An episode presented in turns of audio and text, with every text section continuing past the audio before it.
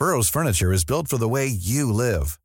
From ensuring easy assembly and disassembly to honoring highly requested new colors for their award-winning seating, they always have their customers in mind. Their modular seating is made out of durable materials to last and grow with you. And with Burrow, you always get fast, free shipping. Get up to 60% off during Burrow's Memorial Day sale at burrow.com slash ACAST. That's burrow.com slash ACAST. burrow.com slash ACAST. ¿Qué tal? ¿Cómo le va? Buenas tardes. Estás a punto de escuchar Yo soy Javier Alatorre. las noticias con Javier Alatorre. La vamos a pasar muy bien. Comenzamos. Al cielo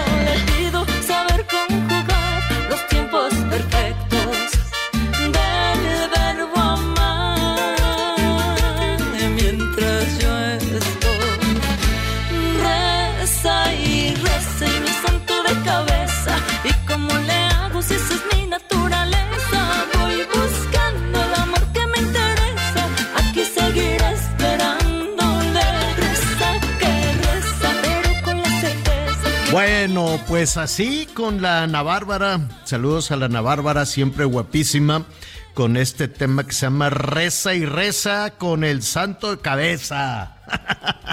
Qué gusto saludarlo esta tarde. Qué tráfico hay en la Ciudad de México. No, no, no, no, yo no sé qué pasó. Como que se espanzurró el tráfico, la gente dijo, sí, vamos a gastarnos la gasolina ah, para lo que sea. Pero Anita, hace más de dos años que yo no veía un tráfico o no sentía yo un tráfico como el de esta mañana. Pues, ¿qué pasó? ¿Cómo estás, Anita Pues, Lomelí? Bien, Javier, no sé qué pasó. Yo creo que, ¿sabes qué? Ya el tiquitiqui del regreso a clases, hay que sacar muchos pendientes, yo me imagino.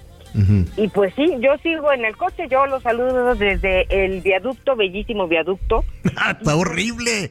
No, ya sé, ya sé, ya sé, ya ni me digas.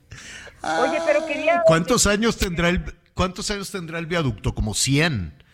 No sé, Pues va- hay, hay como que si hacer tuviera 300, porque... Vo- Voy a hacer la Ah. historia del viaducto, fíjate, va a ser muy interesante.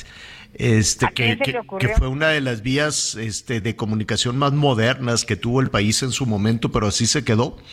Y era una, y tenía dos carriles, ¿no? Dos de ida, dos de regreso, ¿no? Dos carriles por, por, por, por, por lado, y luego le hicieron seis, pero no lo ampliaron. No, a los mismos le, le, le- le hicieron dos rayitas más y no cabes. Ahí va la gente, pero mira, rozándose unos con otros. Está re feo. Pobrecito, pues no le han dado mantenimiento en, en años y años. Pero bueno, perdón, te interrumpí. Este sí, este, el tráfico está endemoniado. Y mire que yo con Anita he estado hablando desde las 7 de la mañana. Y córrele para acá y córrele para allá. Estuvo peinando a las niñas y que no sé cuánto. Y que luego ya tienes, ya ahora sí, ya todo listo. Uniformes. Este, Pues mira. mm. La universitaria ya se hace pelotas ella sola y no hay uniforme por fortuna. Y pues Clarita, mi amor, apenas está aprendiendo a comer, así que estoy fuera de este de este trajín de los papás. Qué Pero te bueno. quería decir Em. que ves que trabajé este fin de semana en Ensenada, Baja California. ¿Y Muchas cómo te personas, fue? Ajá. o sea, no sa- mira, te traje, te traje dos botellas, dos botellas de vino que me dijo la señora, mire, no sé si las envuelve en la toalla del hotel, pero lléveselas al señor Javier. Y lo- yo le digo, le digo, señora, a ver si llegan. No, no, no, no, no, no, no. Yo quiero escuchar, y le- entonces te las voy a llevar para que las veas y le, y le, y le platiques, porque no sabes, de verdad tenemos una, este, muchas personas que amablemente nos escuchan y después de lo que se vivió en, en Tijuana, en, en Ciudad Juárez, en todos estos lugares, me- hay gente, me dicen, oye, es mucho más que eso Ensenada. Hay mucha gente Claro, trabajadora. El Valle de claro, ¿no? Guadalupe da Bueno. trabajo a 500 mil jornaleros. Sí. Y fíjate que Y muchos son migrantes. Exacto, y no nada más a sí, básicamente todos los jornaleros en Sinaloa, Sonora, Baja California, eh, en Chihuahua, pues son eh, campesinas y campesinos, a veces van con toda la familia, jornaleros que suben de Guerrero, de Oaxaca, eh, mucho de Oaxaca, de Puebla, de, de, de donde más, pues de, de todos estos estados que son expulsores de mano de obra porque no tienen oportunidades ahí en sus entidades.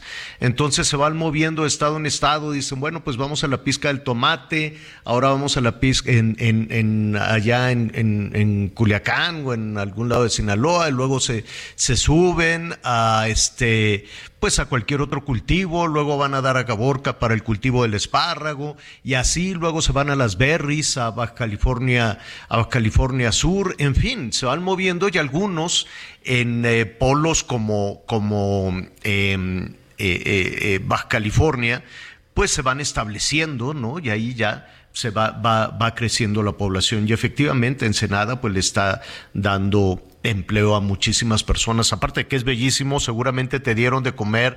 Bueno, eso más o menos, porque hablamos el fin de semana y a la pobre Anita la tenía ni un taco te habían dado, Anita.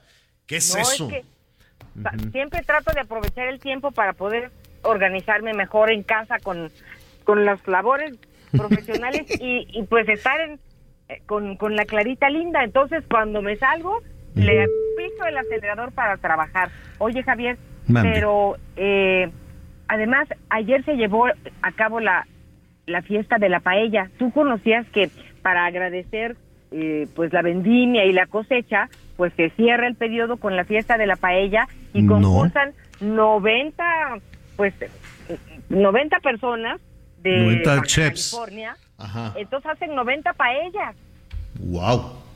y son como tres mil personas este y bueno estaban muy contentos porque además este año debido al, a la calidad del vino que se produce en México el Congreso Mundial de la viña y el vino será en México vienen representantes de 48 países entonces la verdad fíjate que me sentí aliviada un poco este fin de semana después de, de tan complicado panorama que, que hay económico eh, y en distintos frentes. En, en noticias, pues de eso, de eso, de eso hablamos todo el tiempo. Entonces, al ver el, el paisaje, el Océano Pacífico y a, y a todos estos trabajadores escucharlos, este, me sentí muy apapachada moralmente porque pues hay muchos Méxicos. Sí, sí, definitivamente, pues ya los estaremos revisando, ya nos contarás además eh, eh, un adelanto desde luego de los reportajes que, que vamos a ver. Nos dicen nuestros amigos que nos escuchan en la Ciudad de México que el viaducto tiene 72 años, pues ya le hace falta una mega manita de gato, porque cada rato se atoran los trailers que, se, que pasan por ahí por el, por el- el- el- el desnivel de los desniveles de viaducto y ¡pum! Se les atora la caja, se les cae la mercancía, viene la rapiña, el saqueo y multan al chofer, pero pues los choferes, ¿qué culpa tienen de que se esté hundiendo los puentes de- del viaducto? ¿No? Bueno, pero sí. Más bien que les diga, ya no pase por aquí porque ya, ya se hundió el viaducto, ¿no? Ya Quiero les dijeron, ya, Pues ya sí. les dijeron, pero siempre calculan mal su caja. No, no sé, pues, eh, ni- eh, a ver, arreglen el viaducto, no, que para las cajas miden lo mismo todo el tiempo, no es que ah, vamos a hacer una caja más alta para fastidiar a los de la Ciudad de México. No, pues nadie quiere perder dinero y perder la mercancía. Lo que pasa es que ese viaducto se va hundiendo y hundiendo cada rato. Eh, pues si ya tiene 72 años, pues imagínate. Oiga, el que también tiene ya muchos años y al ratito vamos a estar hablando eh, es el Cruz Azul, tu equipo. Qué papelazo, Ay, Anita. Qué cosa, ¿no? Qué No, no, no. Papelazo, qué goliza del América. Saludos a Carlitos, mi hermano, que es americanista. Qué bárbara. Este, No, bueno. eh, y a todos los americanistas porque están felices y se le han pasado todo el fin de semana cocoreando a los cruzazulinos. Todo el fin de semana pícale, pícale y vuélvele a picar. Porque qué goliza tan espantosa. Tomaron medidas ahí en el Cruz Azul, al ratito vamos a hablar de eso, pero pues eh, eh, yo, yo sí quisiera saber cómo, pues, ¿qué le pasa a, a este equipo? ¿Por qué siempre se queda en la rayita? Es cierto que ha ganado títulos, es cierto que ha ganado 24, 20, entre 20 y 24 veces, no, no, no me quiero equivocar. Pero Anita, tu equipo tiene 90 años. Sí, ya sé. 90 años de Eso. historia fabulosa. Saludos a Hidalgo, porque pues allá es la cuna del fútbol en México, precisamente los ingleses que vinieron a desarrollar la minería en, en Hidalgo, este, que por cierto es muy bonito Hidalgo y hay unas localidades eh, con toda esa esencia, con toda esa esencia británica. Es más, hay hasta un cementerio que puede ser como un paseo. Uno dirá, ¿a quién se le ocurre irse a dar la vuelta al cementerio? Pero es un cementerio de principios del siglo fines del, fines del 19, 1800 y ráscale, principios del 20, y, este, y está pues interesante. Y entonces ahí es el origen del fútbol que trajeron los ingleses a México y es el origen de los pastes también, ¿no? Eh, el, pastes es una derivación precisamente de, una referencia inglesa del pastry, ¿no? Pero bueno, ya de eso le, platicaremos después. Es muy bonito Hidalgo, ahí surgió el fútbol. Yo me imagino que en el siglo XIX, por ahí 890 y pico, ochenta y tantos, no, no, no lo tengo con precisión, pero ya a partir de 1920, 1930, ya el, el Cruz Azul ya era una situación. Entonces, si en 90 años todavía andas dando esos traspiés, bueno, hay, hay este, curvas, ¿no? Hay curvas en, en los equipos. La verdad, pues imagínese usted, llevamos 100 años jugando fútbol en México y todavía no, y, todavía no logramos avanzar a jugar con los grandotes. Y después de 100 años de estar jugando fútbol y no tenemos esa capacidad de competencia con los gallones en el mundo, pues algo estamos haciendo mal. Es como cuando en la vida cotidiana vamos repitiendo lo mismo, las mismas cosas y dices, ay, ¿por qué no salgo yo de este atrolladero? ¿Por qué no veo unos resultados diferentes? Pues deténgase tantito, frénese tantito, póngase a ver si está haciendo usted las mismas este, situaciones, las mismas cosas de toda la vida y entonces, pues imagínese usted, pues por eso no tenemos otros resultados. Pero bueno, ya estaremos hablando de también de, esta situación. Sí, Anita. Y pobre de la madre del portero. A mí me tocó ser madre del portero. Es una cosa, te puedes que te puedes quedar calma de los nervios porque no, pobre. La pero señora, pues es un trabajo de equipo. las mamás de los futbolistas, a menos de que tenga toda la certeza de que, sus, de que sus hijos o sus hijas son muy buenos en el fútbol, mejor es que este, lleguen terminando el partido y les digan cómo te fue y ya, y ya vamos viendo. Bueno, muy bien, a ver, en los temas entonces, eh, pues se revuelve aquí la justicia con la política, ¿no? Ah, eh, la, verdad es que pues los temas de, justicia están muy apagados, muy, muy apagados en un país tan violento como este, en un país con una impunidad enorme como, como esta, pues a los únicos que detienen es a los políticos y que porque era de Peña Nieto y que porque si era de Calderón, ¿no? Pues, o sea, el, ciudadano común, el ciudadano de la calle, el ciudadano que quiere que eh, proteger su patrimonio y su dinero, pues ¿Qué, crees tú que le interese más? ¿Que agarren al ratero del pecero o todas las discusiones de carácter político? Porque en este país los únicos eh, que se persigue, se les dice, y a ver, y tú las vas a pagar todas, es a los políticos. Que está bien, si la deben, que la paguen, y si robaron, que regresen el dinero. Eso me parece muy bien pero al otro, al otro delincuente, al delincuente común, al que está extorsionando, extorsionando los negocios, extorsionando a los vendedores de pollo, a los este, campesinos y que los extorsionan con el, eh, ¿cómo se llama? Con el fertilizante o a todos los, el transporte público. ¿Eh? A los que cobran derecho de piso. A todos los que cobran el derecho de piso, a los del transporte público, en fin, es tal tal, de, de, tal tamaño la impunidad que cuando salen este tipo de cosas, pues la gente dice, ah, pues eso es nada más para, para la clase política. ¿no? Esa es para la discusión, como le dicen, del foro rojo.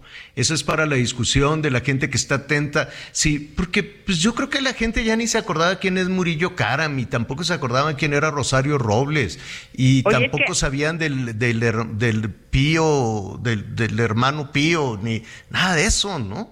Pero valdría la pena decirle a las personas esto de que de repente que la audiencia se divide en foro rojo y foro verde. Ah, claro. Porque y el foro, no y el foro verde, pues somos tú y yo y toda la gente que cotidianamente tiene que salir a buscar el sustento y a protegerse de los malosos y no hay quien lo proteja.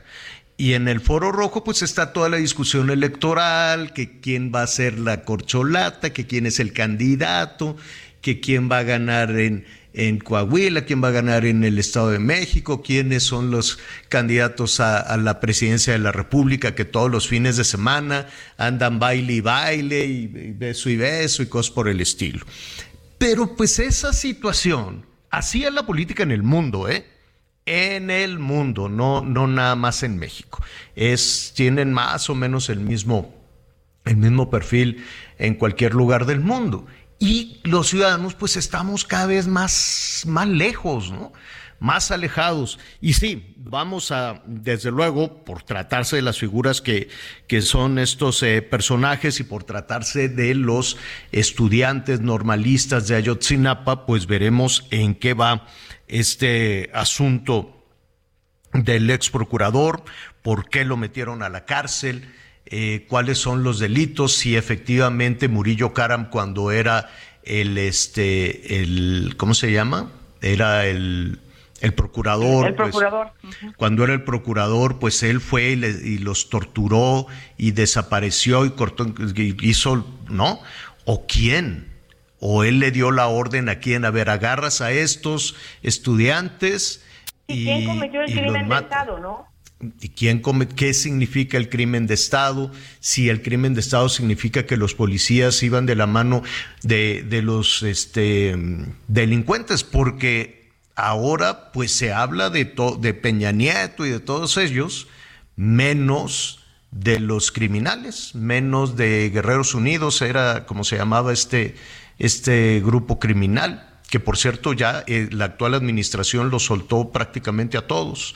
Entonces se habla del procurador 82 órdenes de aprehensión también. y bueno, ¿y qué va a pasar con esas 82 órdenes que salieron desde la semana pasada? Ya agarraron a los 20 altos mandos del ejército. Los altos mandos del ejército se mandan solos o recibieron una instrucción y si recibieron una instrucción esos 20 altos mandos del ejército de unos batallones, eh, ¿quién les dijo? Ve y agarra a los malosos y los torturas y los quemas y los tiras. O ve y ayúdale a Guerreros Unidos a que agarren a estos.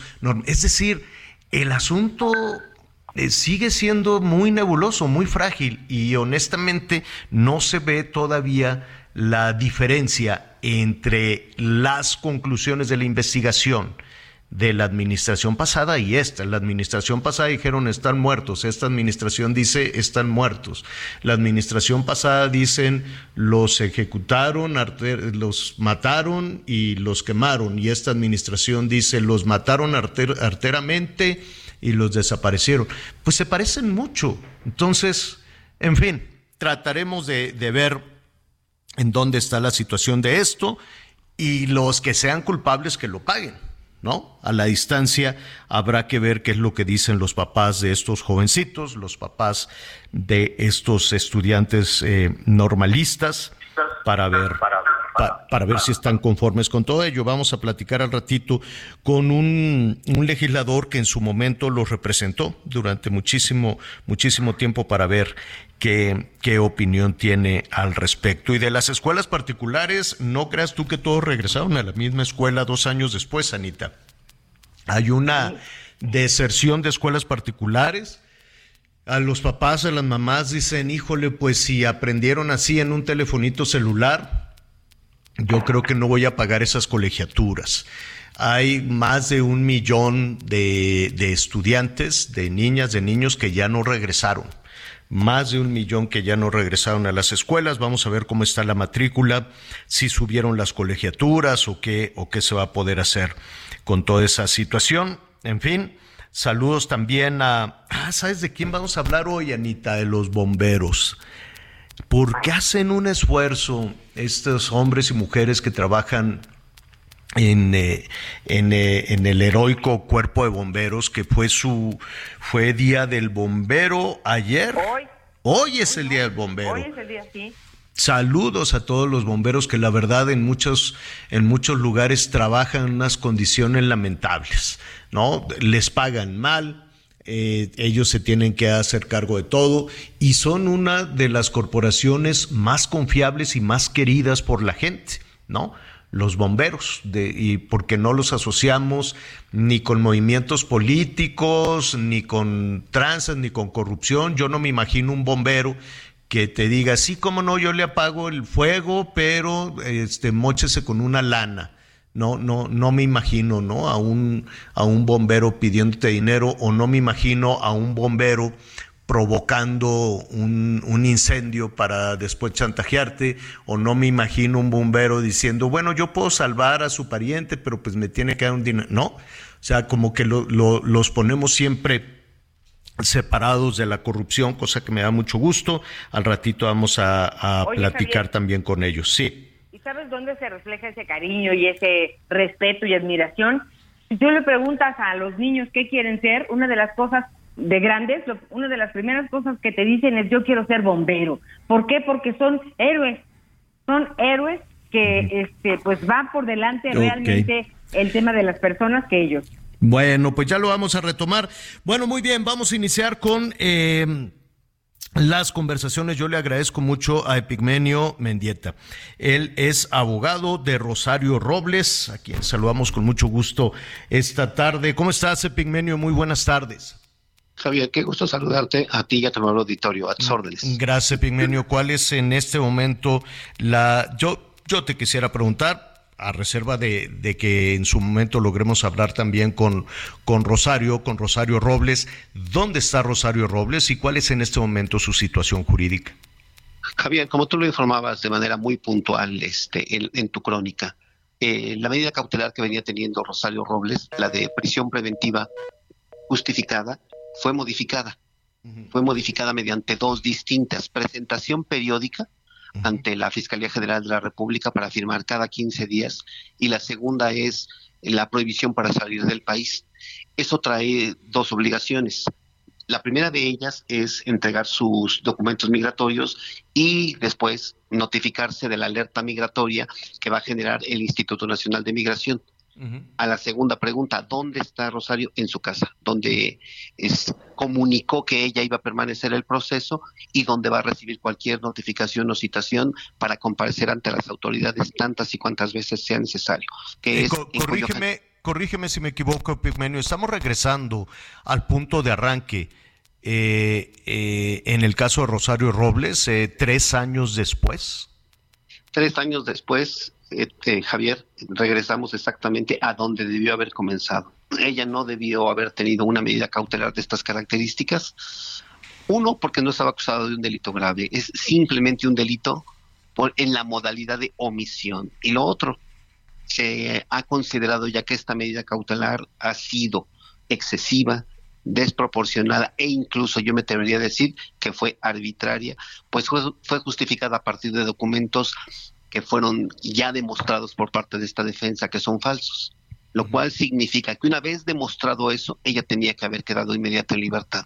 Pero bueno, tú ya lo diste cuenta, son tres años los que tuvo que permanecer detenida para el efecto de lograr hoy su libertad. Ay, eh, ayúdame a poner en contexto a nuestros amigos en el país. Eh, el caso se le identifica como la estafa maestra, ¿no? Una presunta triangulación eh, de fondos a través de distintas un- universidades para que regresara algunas dependencias públicas en el gobierno de Enrique Peña Nieto. Rosario eh, está acusada de que de haberse quedado con el dinero, de, de haber dicho, a ver, triangulen ese dinero y me lo depositan aquí o me lo llevan a la casa. ¿De qué la acusan? Fíjate que la investigación, la estafa maestra, efectivamente está construida así como la has descrito tú, pero esa es una línea editorial publicada en un libro que fue por dos eh, son reporteros de Animal Político. Pero de lo que acusan a Rosario Robles no es de haberse quedado con el dinero, no es de habérselo dispuesto para pronto, no es por haberse robado el dinero.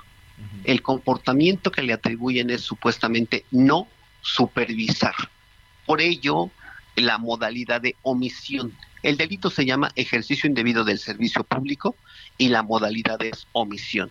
El hecho concreto que se le atribuye es que desde el momento de la firma de estos convenios con las universidades, Rosario no supervisó a sus subalternos para el efecto de que no se fuera a causar una afectación al patrimonio de la federación. ¿Y el delito de, omisión, el delito de omisión qué sanción tiene? El delito de omisión prevé una pena de dos años. Y ya estuvo tres. Epigmenio, te, voy a... Lo cual significa Te voy a pedir un favor, Epigmenio, se nos vino el tiempo, el corte. Aguántanos un minutito para regresar a ver cuál es la sanción en ese delito. Volvemos. Reza y reza y me santo de cabeza. ¿Y cómo le hago esa es mi?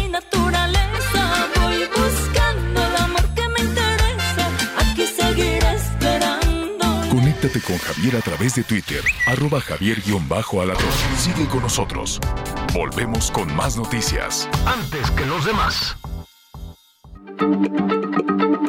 Heraldo Radio, la H se lee, se comparte, se ve y ahora también se escucha.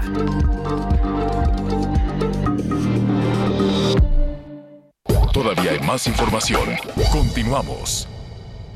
En Soriana siempre te llevas más. Compra uno y lleve el segundo al 50% de descuento en toda la papelería y hasta un 50% de descuento en computadoras y equipaje escolar. Sí, hasta un 50% de descuento. Soriana, la de todos los mexicanos. Agosto 22, excepto hojas blancas y cuadernos 9 to 5 o back to school. Aplican restricciones.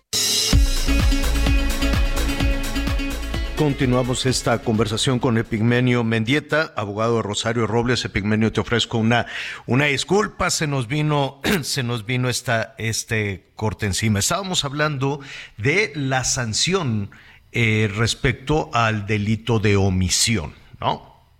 Javier, no te preocupes. Mira, la, la, la, sanción está prevista en el artículo 214 del Código Penal Federal y es de dos años lo cual significaría que incluso, incluso declarando responsable a Rosario Robles, que no lo es, la pena que le correspondería por el delito diversos dos sería de cuatro lo cual traería como consecuencia que puede acceder a una sustitución de pena. Pero además, con el periodo que ya ha pasado en reclusión, está compurgando la pena.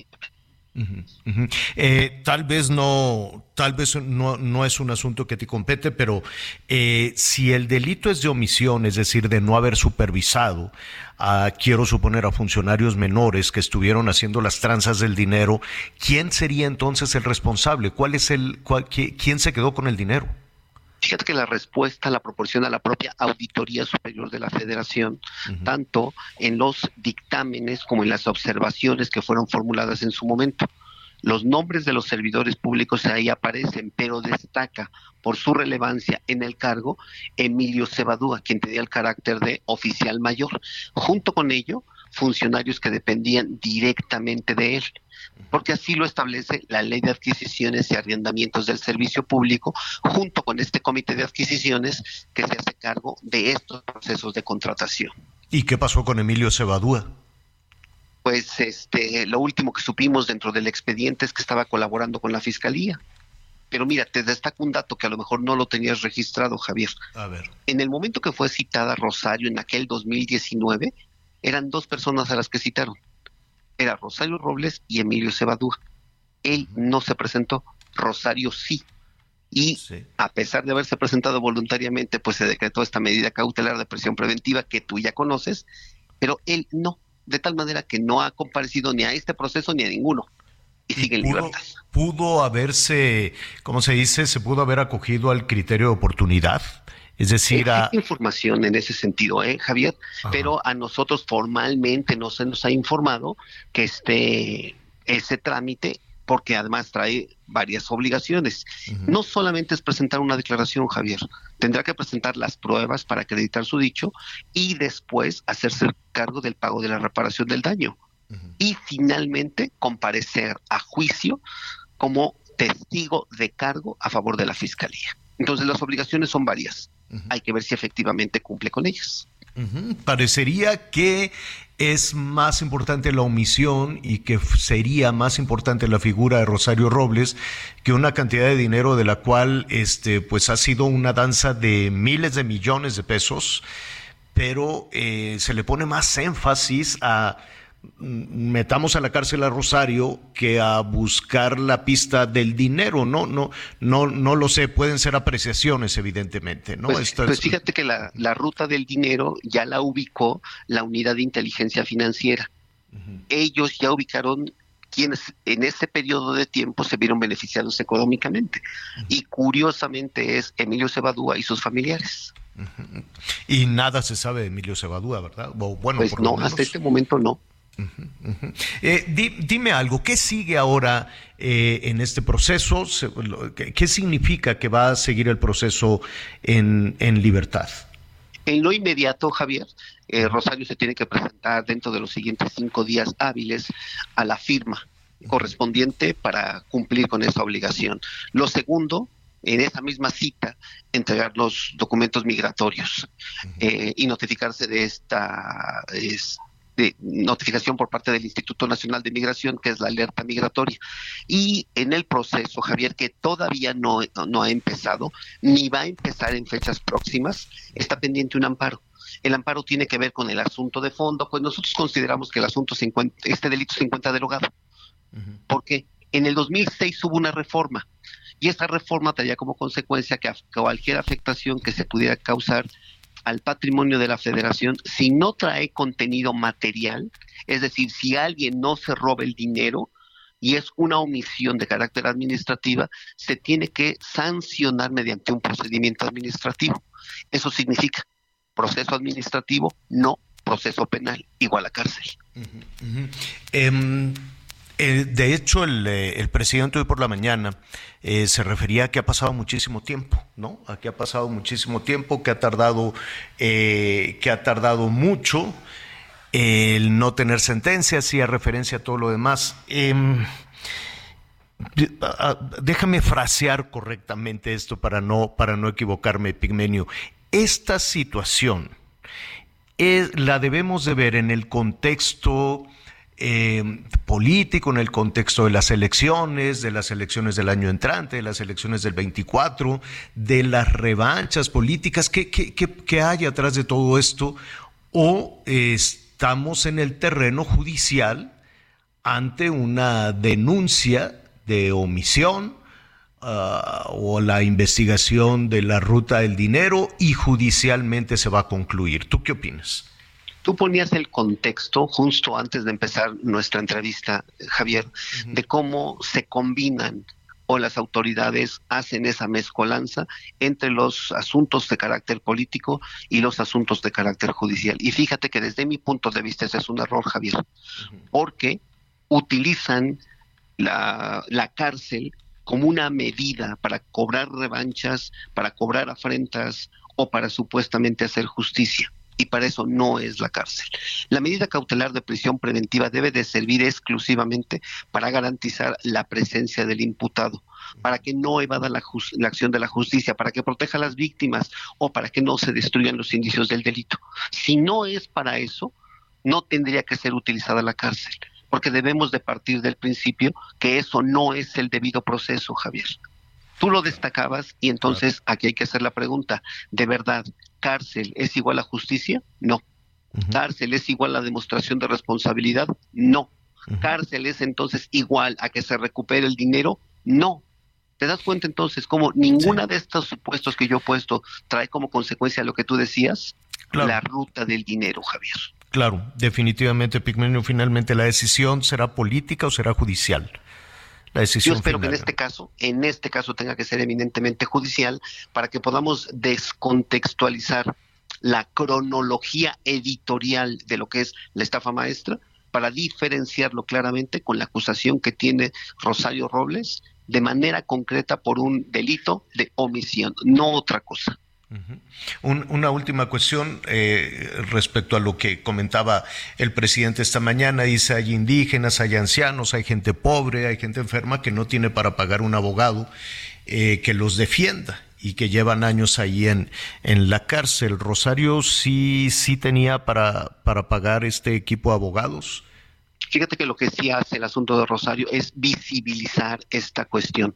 Así como Rosario, existen otras personas a las que también les puedes asignar el nombre de Rosario y tienen tres, cuatro, cinco o más años en prisión sin que hayan recibido una sentencia. Y muchos de ellos son representados por defensorías públicas, cuyos números de asuntos los rebasan con mucho, Javier.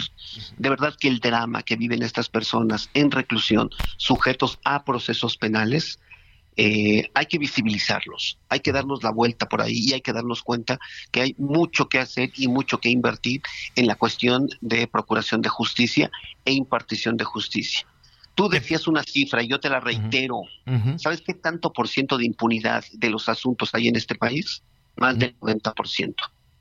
Pon 100 bolitas, 100 en una canasta y pídele a una persona que meta la mano y la saque. Yo te puedo asegurar que las probabilidades que saque una bola blanca es muy grande. Imagínate, el delincuente piensa lo mismo. De 100 delitos que se cometen, de 100 solamente se van a sancionar 10. ¿Existe la posibilidad de que quede impune? Sí. ¿Y se anima? Claro, la tentación es muy grande. Claro. Sí, y lo que comentábamos, Epigmenio, es que la, la, percepción que tiene el ciudadano es que al que lo asalta en el transporte público, al que extorsiona en el negocio, al delincuente que está provocando las balaceras, las quemazones y todo este tipo de cosas, eh, parece que, que es otra la, la situación judicial, ¿no? Hoy estamos muy detenidos en las cuestiones políticas por alguna u otra razón, ¿no? Lo más sonado, lo más tronante son los funcionarios de administraciones anteriores y que mira, si la debe que la paguen, ¿no? Cualquier cualquier este personaje, cualquier funcionario. Eh, pero pues los ciudadanos seguimos viendo cómo la justicia va este, navegando en el ambiente político y en el ambiente ciudadano nada absolutamente nada. Pigmenio, muchísimas gracias. Te abrazo, Javier. Gracias por tu atención y por el cuidado que has tenido en el seguimiento de estos asuntos y principalmente yo, yo por todas tus atenciones, te envío un abrazo muy afectuoso, Javier. Gracias, Pigmenio, un abrazo. Ese Pigmenio Mendieta, el abogado de, de, Rosario Robles. Sí, Anita, dime. Javier, fíjate que trabajando con la Defensoría Pública Federal, que se encarga de asesorar y pues atender a todas las personas que no tienen oportunidad de pagar un abogado. Hay seis mil mujeres eh, en, en, prisión que se les dice eh, privadas de su libertad, ¿no? Ahora se decidieron llamarlas personas privadas de su libertad sin sentencia. Eh, esto, esto que tú dices de la prisión preventiva oficiosa, de verdad sí parece más un crimen que un acto de justicia. y pues imagínate para cuándo va a estar su caso. Hay algunas que deciden estudiar leyes porque sienten que nunca las van a, nunca les van a dar servicio, o sea, que nunca les van a dar atención. Es, es de verdad un drama que sí hay que atender este tema de la prisión preventiva. Sí, sí, y sobre todo, pues imagínate el costo para muchas personas que, que Tal vez algunos cometieron delitos, tal vez no, no. Es muy oscuro ese tema, ese tema de la justicia. El costo de pagar una defensa y el costo que tienen que pagar también las personas que entran a las cárceles, porque es autogobierno. Y allá adentro, pues el asunto. Fíjate que este año salió un joven que se llama Eric Razo, que lo metieron a la cárcel hace 11 años y lo acusaron de delincuencia organizada y secuestro a él y a su hermana. Escuchar su historia es terrible porque los hicieron firmar hojas en blanco a él y a su hermana y pues él te, él te cuenta cómo escuchaba los gritos de, de su hermana porque además cometieron eh, pues atropellaron sus derechos humanos y hablan de violación, violencia, muchas cosas. Entonces firman, son culpables y 11 años después, porque su mamá nunca descansó, entre la ONU, entre derechos humanos y sobre todo la Defensoría Pública Federal, pues lograron sacar a Eric y el juez dijo sí. Es inocente después de 11 años. Qué terrible. Seguiremos desde luego con ese tema. Muchísimas gracias por todos sus comentarios. Vamos ahora a Sonora. Mire, primero se estaba batallando con algunos temas de sequía. No fue, hay que decirlo, no fue tan, tan eh, sí hay afectaciones, desde luego, por la falta, por la falta de agua eh, y hay una cultura de cuidado de, agua tremenda con mis paisanos allá en Sonora. Eh, sin embargo, pues de pronto le llegan estas lluvias intensas, que es una bendición para el campo. Estaba viendo unas, eh, unas imágenes de, de, Álamos, estaba viendo unas imágenes de la, ahorita le digo, ¿cómo se llama la presa? La presa de, de Álamos, la presa Pilares la presa Pilares allá en Álamos, tan hermoso Álamos, que bueno, pues tienen ya esa bendición, las presas llenas, que bueno, esa es una muy buena noticia para el campo, pero es también una, vamos a ver la otra cara de la moneda, las afectaciones que todo esto ha tenido. Y el que sabe de este tema es Gerardo Moreno, nuestro compañero corresponsal del Heraldo Radio allá en Sonora. ¿Cómo estás, Gerardo? Hola, ¿qué tal, Javier? Qué gusto saludarlos. Y efectivamente, déjame platicarte pues que este fin de semana se vivieron pues lluvias atípicas aquí en el estado de Sonora, pues que lamentablemente dejaron a más de 6.500 personas damnificadas, esto en el municipio de Empalme, además de carreteras destruidas, cerros derrumbados, perdón, colonias inundadas y hasta un tren que se descarriló de las vías. Te platico así rápidamente que según el reporte de protección civil estatal, fueron en total 6.500 afectados en las y por las inundaciones en Empalme, ya que te platico que el sábado se desbordó una presa de contención que se tiene en ese municipio que se llama Bordo de Ortiz y pues esto generó que el agua llegara a las viviendas, un total de 1.500 viviendas pues resultaron totalmente inundadas con pérdidas prácticamente totales. Eh, te platico, se activaron cinco refugios para atender a las personas y por otro lado, también en Guaymas hubo 34 reportes de inundaciones, esto en Guaymas y en, la playa de San Carlos, donde también se tuvieron que activar dos refugios temporales para los afectados. De igual forma, te platico, pues se cerró completamente el, paso del tren por el municipio de Nogales, esto el que cruza hacia la frontera con Estados Unidos, porque hubo unas afectaciones en la villa y también en el municipio de Empalme con lo del tren que te platicaba ahorita, un vagón se salió de las vías y pues trató de, no llegó a volcarse, pero pues sí se descarriló. Afortunadamente ahí no hubo eh, pérdidas eh, de personas lesionadas. Te platico que por otro lado la carretera que va de Cumpas a Nacosari se tuvo que cerrar completamente porque el cerro se deslavó y las rocas pues impidieron completamente el paso de las vías. Y también otra de las imágenes que estuvo ahí circulando fue el puente que se cayó en el libramiento de Guaymas el cual que va a la carretera hacia Ciudad Obregón, pues se cayó completamente el puente, se tuvo que cerrar el paso. Ahorita ya se abrió el paso a los automovilistas, pero solo a autos pequeños y camionetas, no hacía camiones ni a trailers. Te platico que hubo cierres carreteros en de Hermosillo a Bahía de Quino, también de Hermosillo de Guaymas a Empalme y la vía de Hermosillo a Puerto Libertad, la cual quedó completamente eh, destrozada y totalmente inundada y un socavón que salió, se comió media carretera acá en Bahía de Quino, en la costa de Hermosillo. Ya por último decirte pues que el ejército activó el plan de N3 desde el sábado por la tarde, pues tratando de rescatar a las personas afectadas, llevarlas al refugio y pues están solicitando en estos momentos, se abrieron varios centros de acopio en Hermosillo para pues enviar víveres y material de primera necesidad para los 6.500 afectados. Te platico que las lluvias, según la Conagua, fueron de más de 130 milímetros acumulados con rachas de viento de hasta 85 kilómetros por hora. Y pues algo inesperado, por se esperan lluvias de temporada de verano, pero no tan intensas, Javier.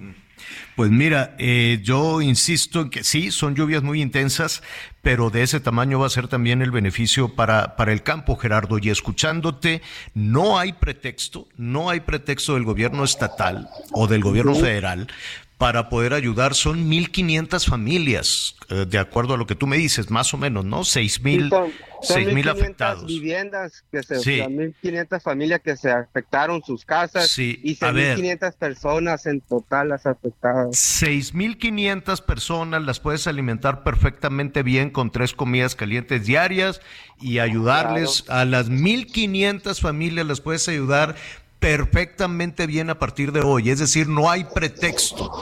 Sí, qué, qué pena, qué mal, hay que ser solidarios con la gente que, que, perdió todas sus afectaciones, pero que no nos vayan a salir como en Veracruz, como en Tabasco, como en Guerrero, donde son, efectivamente, son mucho más, son miles y miles y les prometen y hacen fila y nunca les dan nada. Aquí el número ya está muy definido, afortunadamente respecto al, tamaño de la población, a la densidad de la población allá en Sonora, Gerardo, creo que tiene la, no, no, no va a ser tan complicado para Durazo, para el gobierno federal o incluso para los gobiernos municipales empezar a apoyar desde hoy a estas familias. Si les alcanza y disfrutar del beneficio que van a dejar estas inundaciones, la tierra muy humectada, las presas llenas es, eh, si lo vemos desde el otro punto de vista, Gerardo, es una bendición, es una, es, es, es, es, una ventaja, desde luego, para todos los productores del campo cuando estamos viviendo una sequía tremenda en el resto del país. Así es que no hay pretexto para dejar a estas personas ahí abandonadas. Son 1.500 casas que claro que las pueden recuperar, que claro que pueden darle los, los enseres a 1.500 familias y apoyo, abrigo y alimento a seis mil. Mira, seis mil, Gerardo, pueden ser los participantes de, de, de, un baile o de un concierto. O sea, no, no, no, no es algo tan complicado para el gobierno del estado, ¿o no? Así es, incluso en una hora aproximadamente el gobernador va a dar una rueda de prensa allá en la base naval de, de Guaymas para dar el recuento de ya final de todos los daños y seguramente tendrá que presentar ahí un plan de acción para pues ayudar a estas personas afectadas. Uh -huh, uh -huh. Anita Lomelí te quiere, te quiere comentar. Anita. Claro que sí, siempre, siempre es un gusto saludarte, Gerardo. Ayer el presidente llegó tres horas tarde, eh, tenía reunión con el pueblo yaqui en una de las comunidades, sí. en la de Rajum, justamente porque se inundó uno de los puentes. Y en algún momento vimos una imagen de una señora que quería entregarle algo y de plano se quedó tumbada al lado de la camioneta. ¿Tú sabes qué pasó con la señora? Eh, incluso eh, circularon ahí algunos videos aquí en Sonora donde pues el gobernador baja a tratar de, de calmar a la, la señora Afortunadamente el reporte que se tiene es que no fue lesionada eh, grave, fue más que nada el susto y ahí mismo se le brindó atención de parte de, de Cruz Roja y de las autoridades que estaban ahí presentes vigilando precisamente el paso por este, eh, por este puente que estaba pues completamente inundado. Entonces el reporte que se tiene ahorita eh, de parte, como te digo, de la versión oficial es que no fue lesionada grave y se le atendió ahí mismo y pues se recibió el documento que se le trataba de enviar al presidente. Sin embargo, como bien comentan, las imágenes pues fueron bastante impactantes. Y muy duras, que, la verdad. Increíble pues, que pasara eso eh, pues en una visita no presidencial. Sí, así y sobre es. todo con el presidente Andrés Manuel que pues recibe los documentos y digo, conocemos de tantos años este, estas imágenes, la verdad sí, y, y, no son las primeras difíciles en ese sentido. Esta ya fue el cono porque la señora de plano se, se cayó en la carretera. Uh -huh. Gerardo, eh, tenemos, tenemos ya nada más un, un minutito. Eh, te va, vamos a hacer esto, si no tienes inconveniente, vamos a ver si en el resto del programa, en lo que, en lo que sigue el programa, el gobernador anuncia alguna estrategia para apoyar a las personas este, damnificadas y va a seguir lloviendo. El reporte es este inicio de semana, pues va a haber una, por así decirlo, tregua. Sin embargo, el pronóstico es que para a partir del miércoles, jueves, regresarían de nueva cuenta las, las lluvias, algunas puntuales e intensas. Mm. Eh, por este fenómeno del monzón mexicano que afecta aquí el norte de la República. Nada más para, para poner en contexto con nuestros amigos, no hace mucho teníamos temperaturas de 40 a 45 en muchas localidades, ¿no? Claro, de hecho, que ahorita el pronóstico para el día de hoy es que superaremos los 45 grados eh, sobre todo en la región centro y, y sur del estado, eh, con sensaciones térmicas de arriba de 50. Imagínate si estás con la sensación térmica de 50, en cuanto llueve sales a la calle, que te caiga el agua. Claro. No, así es. Sí, hay que, la, la lluvia la vemos de, de manera distinta en el norte que en el centro que en el sur del país. Gerardo Moreno, cuídate mucho, Gerardo, un abrazo.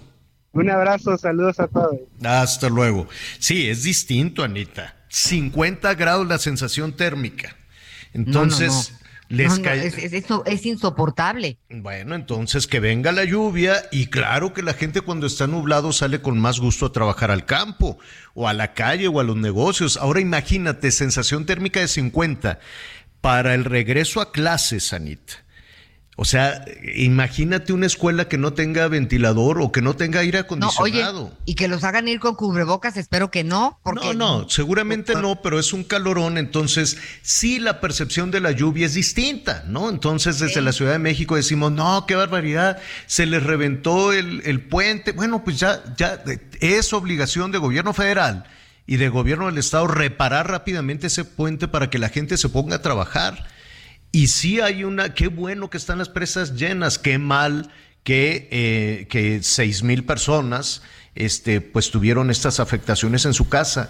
¿Los pueden ayudar? Claro, Anita, entran más a, a- un baile en el estadio. O sea, no me digas que no van a poder apoyar a todas estas personas hoy mismo, seguramente sin pretexto. Hacemos una pausa y volvemos. Yo ni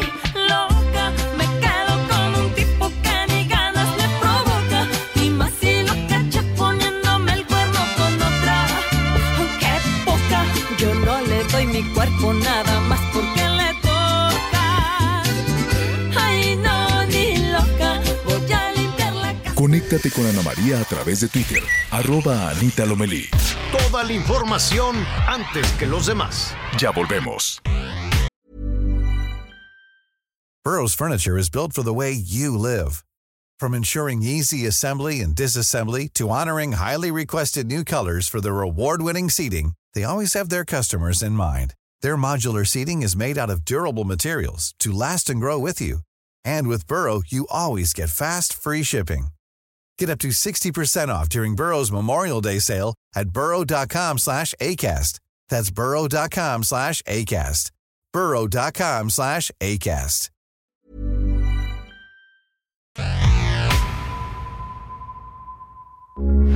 Heraldo Radio, con la H que sí suena y ahora también se escucha. Heraldo Radio, con la H que sí suena y ahora también se escucha. Todavía hay más información. Continuamos. Las noticias en resumen. Una jueza federal vinculó a proceso a 164 detenidos en Uruapan, Michoacán, presuntos miembros del cártel Pueblos Unidos. Debido a que el penal de Mil Cumbres no cuenta con un espacio suficiente para albergar a todos, los detenidos serán transportados a distintas cárceles de la entidad. Un ataque armado en el municipio de Fresnillo, Zacatecas, dejó un saldo de cuatro muertos, tres de ellos menores de edad. La balacera ocurrió en la calle Sierra de Órganos de la colonia Lomas de Plateros. Según una encuesta del Heraldo de México, los presidenciables de Morena se llevan 82% de la cobertura total con la jefa de gobierno de la Ciudad de México, Claudia Sheinbaum, el canciller Marcelo Ebrard y el titular de gobernación Adán Augusto como punteros. Y le sigue el PRI con 9% de las referencias y Movimiento Ciudadano con 8%. El dólar se compra en 19 pesos con 95 centavos y se vende en 20 con 37. Bueno, hemos dedicado estos días a ofrecerle información puntual que le pueda ayudar para el regreso a clases, ¿no?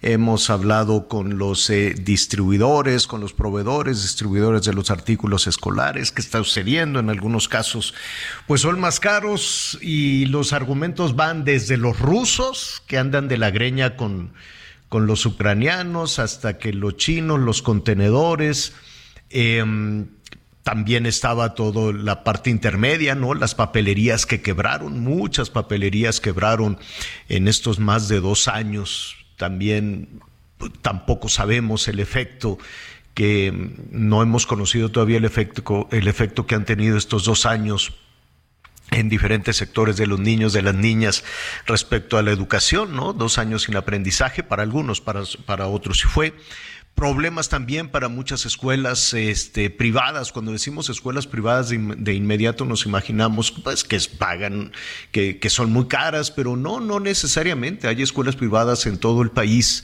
que este, han tratado de mantener más o menos una, una colegiatura, algunos no lo lograron. ¿No? No sé si todas van a, reabrir dos años después. ¿Qué ha pasado con las escuelas en ese, en ese sentido? ¿Cuántos niños han regresado? Eh, muchos, pues tampoco lo lograron, ¿no? Dos años después, más los problemas económicos de las familias. Eh, para muchas jefas y jefes de familia decían, no, pues yo ya no lo puedo mandar aquí a esta, a esta escuela que me quedaba cerca, lo voy a mandar a una escuela de gobierno pero pues el gobierno no ha construido escuelas desde 1950, en fin. No es tan sencillo tomar esta decisión de decir, te, ya no vas a esta escuela, que es privada, para ir a una escuela de gobierno, la capacidad tampoco ha dado para más. ¿Cuál es la situación de las escuelas eh, particulares de frente al regreso a clases? Alfredo Villar Jiménez es el presidente de la Asociación Nacional de Escuelas Privadas y me da mucho gusto saludarte de nueva cuenta, Alfredo. ¿Cómo estás? Me da mucho gusto saludarte, Javier, a tus órdenes. Muy bien. Alfredo, pues estuvimos platicando de, de, de todo este tema evidentemente eh, eh, abrupto para las escuelas privadas, estaban enfrentando un escenario desconocido, no sabíamos cuánto tiempo iba a durar esta situación, los padres de familia decían, pues te pago, pero los niños no van, después dejaron de pagar. ¿En qué, en, ya hicieron un, un diagnóstico de lo que han significado estos más de dos años para las escuelas privadas? Es precisamente eso es en lo que estamos, porque las clases van a iniciar apenas el, la próxima semana, ya clases presenciales. Sí sabemos de antemano que hay una deserción enorme en las escuelas particulares, pero también en las escuelas oficiales, precisamente porque tenemos un sistema educativo obsoleto que no está dando respuesta a las necesidades de la sociedad y menos en estos momentos que se crearon nuevas condiciones de vida con la pandemia. Entonces, allí estamos viendo qué es lo que se puede hacer, qué es lo que van a hacer las escuelas particulares, que muchas cerraron, muchas eh, escuelas, más de 5.000 escuelas particulares de todos los niveles en toda la República cerraron y no van a abrir. Muchas escuelas eh, no trabajaron estos dos siglos escolares precisamente porque los padres de familia no podían pagar por muchas razones porque perdieron el empleo, porque decían, ¿por qué voy a pagar si se está dando por televisión las clases, etcétera, ¿no? Entonces, allí eh, ya, además de que hay una decepción tremenda de todos los estudiantes y los padres de familia que eh, no, no, no, este, no tiene caso, según ellos, invertir en educación cuando no está dando resultados, ¿no? Y hay una gran deserción eh, a nivel nacional, este, a nivel nacional, tanto en escuelas oficiales como particulares. Entonces está provocando un conflicto muy grave en el sistema educativo nacional, no solamente en las escuelas particulares, y todo precisamente porque no, no sabemos qué es lo que vamos a hacer. Hace un momento tú mencionabas precisamente todo lo que son los útiles escolares, los uniformes, todos los gastos que tienen que hacer los padres de familia, cuando se supone que de acuerdo al artículo tercero constitucional, el Estado tiene que dar la educación completa y allí está integrado todo lo que son los libros, los útiles escolares, los materiales, el equipo, todo absolutamente. Y no lo está haciendo porque no hay presupuesto. Y ahorita con esta situación que tenemos muy dura, precisamente hay pérdida de, de, la, de las de, alguna de dos generaciones que puede ser que va a tardar muchísimo recuperarlos porque hay niños que ya están en tercer año de primaria y no saben leer precisamente por ese atraso que hay. ¿Qué es lo que se va a hacer? Aquí lo que tenemos que hacer, empezando por las escuelas particulares, hacer un nuevo concepto de educación, de acuerdo como la UNESCO le ha propuesto a todos los países unidos a esta institución en el cual les está diciendo que tienen que hacer algo, sobre todo el financiamiento de la educación. Y todo esto, todos los países tienen que presentarlo para el, 2030. Desde el 2015 se hizo esta situación y nosotros no hemos hecho nada, al contrario, hemos tenido un retraso. Entonces hay que cambiar el nuevo concepto del sistema educativo, donde no solamente sea el Estado, porque el Estado ya vimos que no tiene la capacidad ni el presupuesto precisamente para dar eh, solución al problema educativo de nuestro país.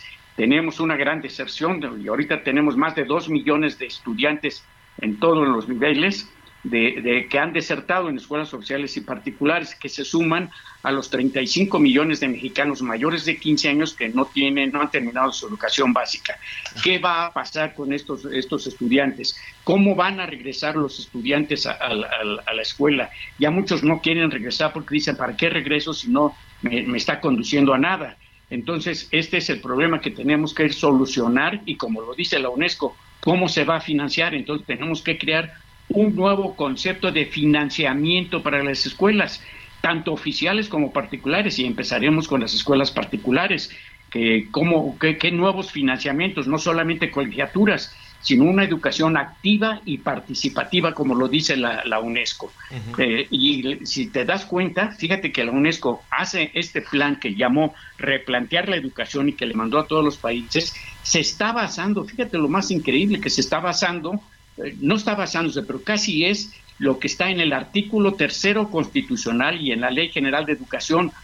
Tú dirías, lo copió aquí la UNESCO, pero no, no lo copió sin embargo, tenemos todos esos conceptos donde podemos hacer todo lo, simplemente aplicar el Estado de Derecho, lo que no está haciendo el gobierno. Precisamente por eso está fracasando el sistema educativo de nuestro país y nuestra sociedad está cada vez em, retrasándose más y sobre todo en una situación en la que van creciendo la, la, población, hay nuevas necesidades, etcétera, no hay que dar soluciones. Sí, la, la, la educación es, es, orgánica, la educación va cambiando, la educación se va ajustando desde luego a todo lo que se necesita, pero hay un bache ahí tremendo. Son demasiadas cosas en este, en este escenario que nos planteas, Alfredo, pero yo, yo, yo quisiera eh, revisar unas cuestiones puntuales que le preocupan a, a los padres de familia. Eh, ¿Subieron las colegiaturas? La mayoría de las escuelas no subió colegiaturas. La mayoría, hablamos de un 85% no subieron las colegiaturas. Están dando las mismas colegiaturas. Inclusive algunas bajaron colegiaturas. Sí hubo uh, escuelas que sí subieron porque definitivamente no podían seguir soportando las colegiaturas que tenían por toda la la, crisis que está habiendo económica y que está provocando muchos problemas. Pero la mayoría está dando todas las facilidades a los padres de familia para que puedan inscribir a sus hijos. Ahora que regresen a clases presenciales, afortunadamente, más de dos años eh, después, México fue el primer país en cerrar y el último y el último en abrir. Eso, pues todavía no conocemos las consecuencias de eso. Pero yo me quiero imaginar a una maestra o a un maestro eh, que eh, de tercero de primaria. Vamos a ponerlo ahí, que yo creo que este tercero de primaria en escuelas públicas y privadas va a ser eh, pues muy difícil porque estamos hablando de niñas y niños que al arranque de la pandemia estaban saliendo de kinder y de pronto están en tercero de primaria. ¿Cómo le van a hacer con, este, con este tema? Efectivamente, es lo que te mencionaba. Hay un retraso total que con el sistema educativo que tenemos en estos momentos es muy difícil, nos llevaría casi 10 años recuperar a estos, a, estos, a estos niños. Por eso se habla de que puede ser que haya dos generaciones perdidas, precisamente con todas las consecuencias que va a tener para el futuro. Entonces aquí lo que tenemos que hacer es precisamente empezar por los maestros, eh, eh, tratar de capacitarlos para enfrentar esta situación, no eh, y ya no solamente con la situación de información, de memorización, sino que eh, realmente sea una educación activa y participativa, que ellos empiecen a desarrollar todas sus facultades físicas y mentales que en estos momentos no tienen.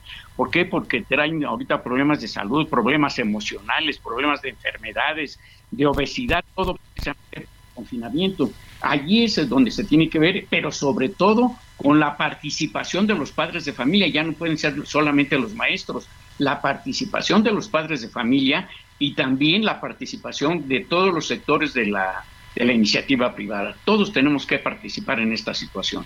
Sí, hay, eh, vamos a, tener eh, pues muchísimos temas, está recibiendo muchísimos llamados y además de las colegiaturas eh, hay cuotas adicionales. Te están preguntando si es obligatorio el uniforme. a ver, vamos con esas dos. ¿Hay cuotas adicionales además de la inscripción y las colegiaturas? No, no va a haber cuotas adicionales y los, los uniformes eh, son solamente que estén de acuerdo con los padres de familia. Mm. ¿Por qué? Porque no se puede, no, no es obligatorio el uniforme ni en escuelas particulares ni en escuelas oficiales. Pero sí es necesario eh, para que no haya diferencias, ¿no? Pero ya será cosa de precisamente la participación de los padres de familia. Eh, respecto a llevar gel, toallitas, este, detergentes, jabones, ¿eso eh, es obligación o es generosidad de los padres de familia o las escuelas con la colegiatura lo cubren? Es obligación tanto de los padres de familia como de las escuelas tener todo todos los artículos necesarios para evitar esta, estos contagios. Y entonces el padre de familia eh, de una escuela particular debe participar también llevando todo todos estos productos y la escuela tiene que garantizar porque no solamente es para el estudiante, sino sus instalaciones, los laboratorios, los salones, todo absolutamente tiene que estar sanitizando. Bueno, pues eh, te agradecemos mucho esta conversación. Va a ser un arranque complicado, lo entendemos, con una caída en la matrícula, si no me equivoco, a, reserva de lo que suceda en los próximos en los próximos días, pero ha caído casi 35% la matrícula, Alfredo. Sí, posiblemente pueda ser más, ¿eh? Válgame. Si, si es 35% en promedio, esto quiere decir que hay algunos que pueden estar por arriba del 40%. Así es, efectivamente. Mm. Entonces vamos a dejar que pasen algunos días, Alfredo. Revisamos la matrícula, revisamos las situaciones y otro tema que va a ser muy interesante conocer el punto de vista de, de las escuelas particulares es la propuesta que se ha puesto sobre la mesa de modificaciones al plan de estudios, pero eso lo veremos en, en, la, en una siguiente conversación, si nos permites, esta misma semana. Claro que sí. Claro que sí, Javier, a tus órdenes. Gracias, gracias. Es Alfredo Villar, presidente de la Asociación Nacional de Escuelas Particulares. Qué complicación, Anit. ¿No? La verdad es que, eh, pues sí, sí, está complicado por todos los lados. Y pues la CEP este fin de semana eh, emitió un boletín en donde pues informa que se iniciará su programa piloto, ellos dicen su piloteo, con estudiantes de primer grado de preescolar, primaria y secundaria durante este ciclo escolar.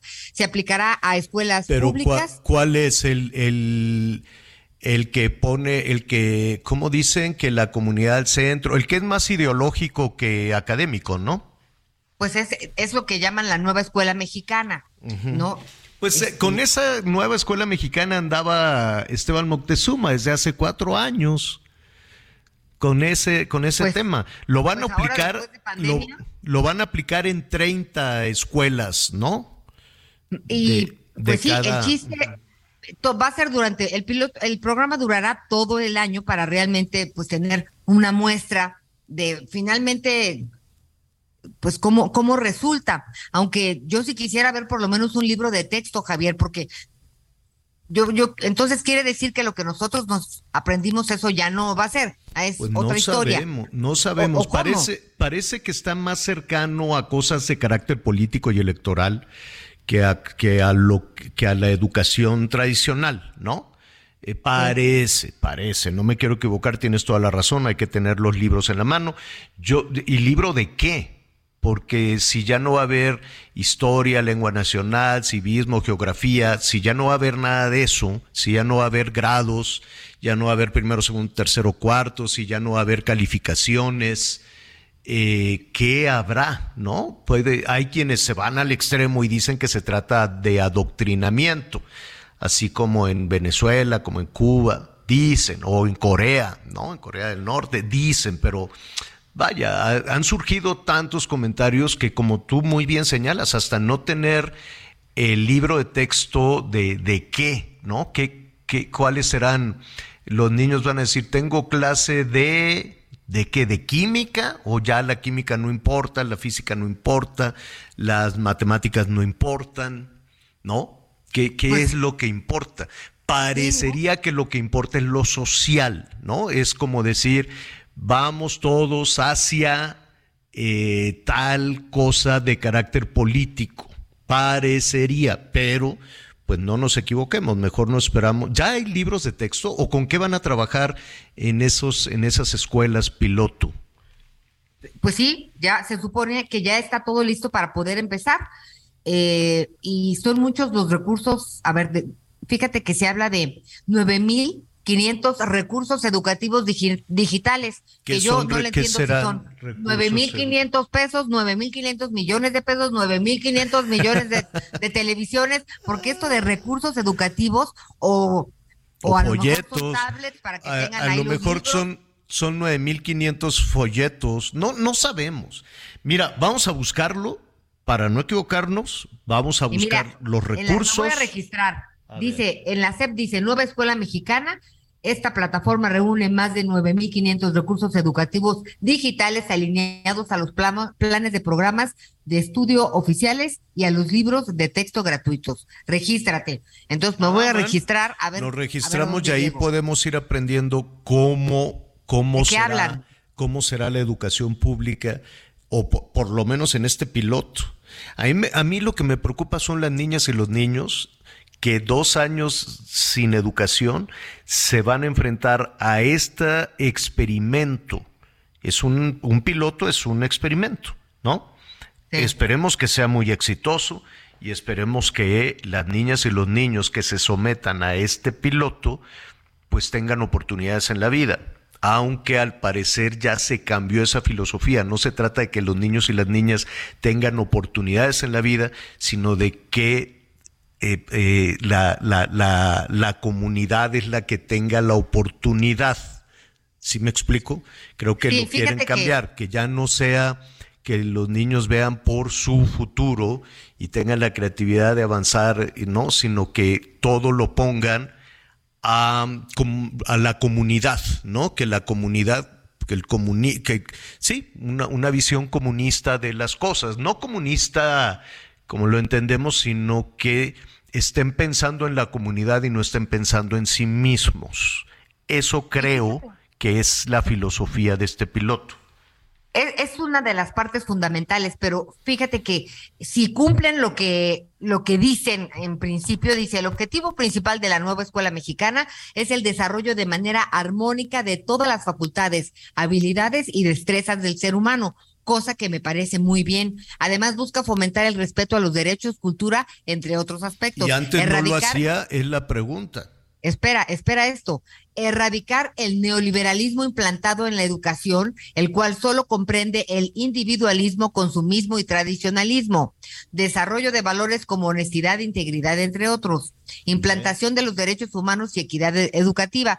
Más o menos por ahí, preservación Entonces, y cuidado de la naturaleza. La pregunta es, ¿y quienes diseñaron esto no, no, no tuvieron esos valores con la educación tradicional? ¿Dónde se educaron para ir en contra de... En, en fin, mira, hay un gran debate, es muy serio, es muy delicado, es la educación y desafortunadamente, pues otra vez la educación queda en cuestiones partidistas, ideológicas, políticas y electorales. Tenemos información de los estados. Dos patrullas de la Secretaría de Seguridad Pública fueron incendiadas en el municipio de Coatzacoalcos, en el sur del estado de Veracruz. Estos hechos ocurrieron alrededor de las 10 de la mañana del pasado sábado 20 de agosto sobre la avenida Pino Suárez, entre las calles José Cardel y Úrsulo Galván, de la colonia Benito Juárez. De acuerdo con testigos, el ataque fue contra un taller mecánico donde sujetos dispararon sobre la fachada y lanzaron bombas molotov a las patrullas que se encontraban en la zona. La SCP, a cargo de Hugo Gutiérrez Maldonado, confirmó que fuerzas federales y estatales realizarían trabajos en la zona, mientras las autoridades competentes llevaban a cabo las indagatorias correspondientes. Se presume que este atentado pudiera estar relacionado con lo ocurrido el pasado viernes 19 de agosto en la congregación Las Barrillas, donde sujetos armados dispararon contra el restaurante de Mariscos Club Barrillas después de unos días de haber sido inaugurado. La SCP recién dio a conocer que fue detenida una banda generadora de violencia en Coatzacoalcos, presuntamente implicada en el atentado registrado en dicho establecimiento. Informó desde Veracruz Juan David Castilla.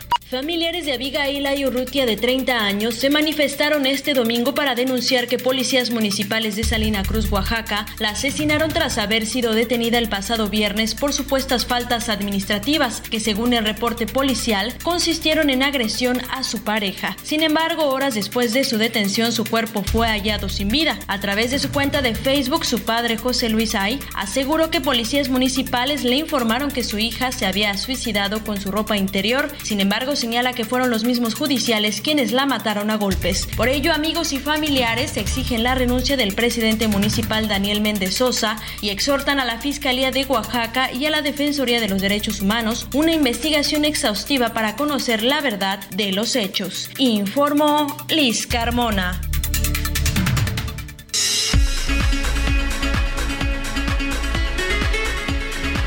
Bueno, em, mire, hoy por la mañana, em, eh, Omar García Harfush, el, el jefe de la Policía de Seguridad Ciudadana de la Ciudad de México, durísimo en Twitter, le dijo a la Fiscalía General de la República que no lo esté involucrando en el tema, en el tema, eh, ¿cómo se llama? Ayotzinapa. de Ayotzinapa y que en lugar, ahorita se lo, se lo voy a decir así textual, y que en lugar de estar ahí, este, pues arruinando la reputación de las personas, pues que se pongan a, a, trabajar. Y hace unos momentos, ahorita se lo, se lo voy a, a, decir tal cual, acá lo tengo, si no me equivoco, ¿dónde? ¿Dónde? Bueno, el, el tema es que eh, dice, rechazo la versión absurda de haber participado en una reunión para fraguar la verdad histórica.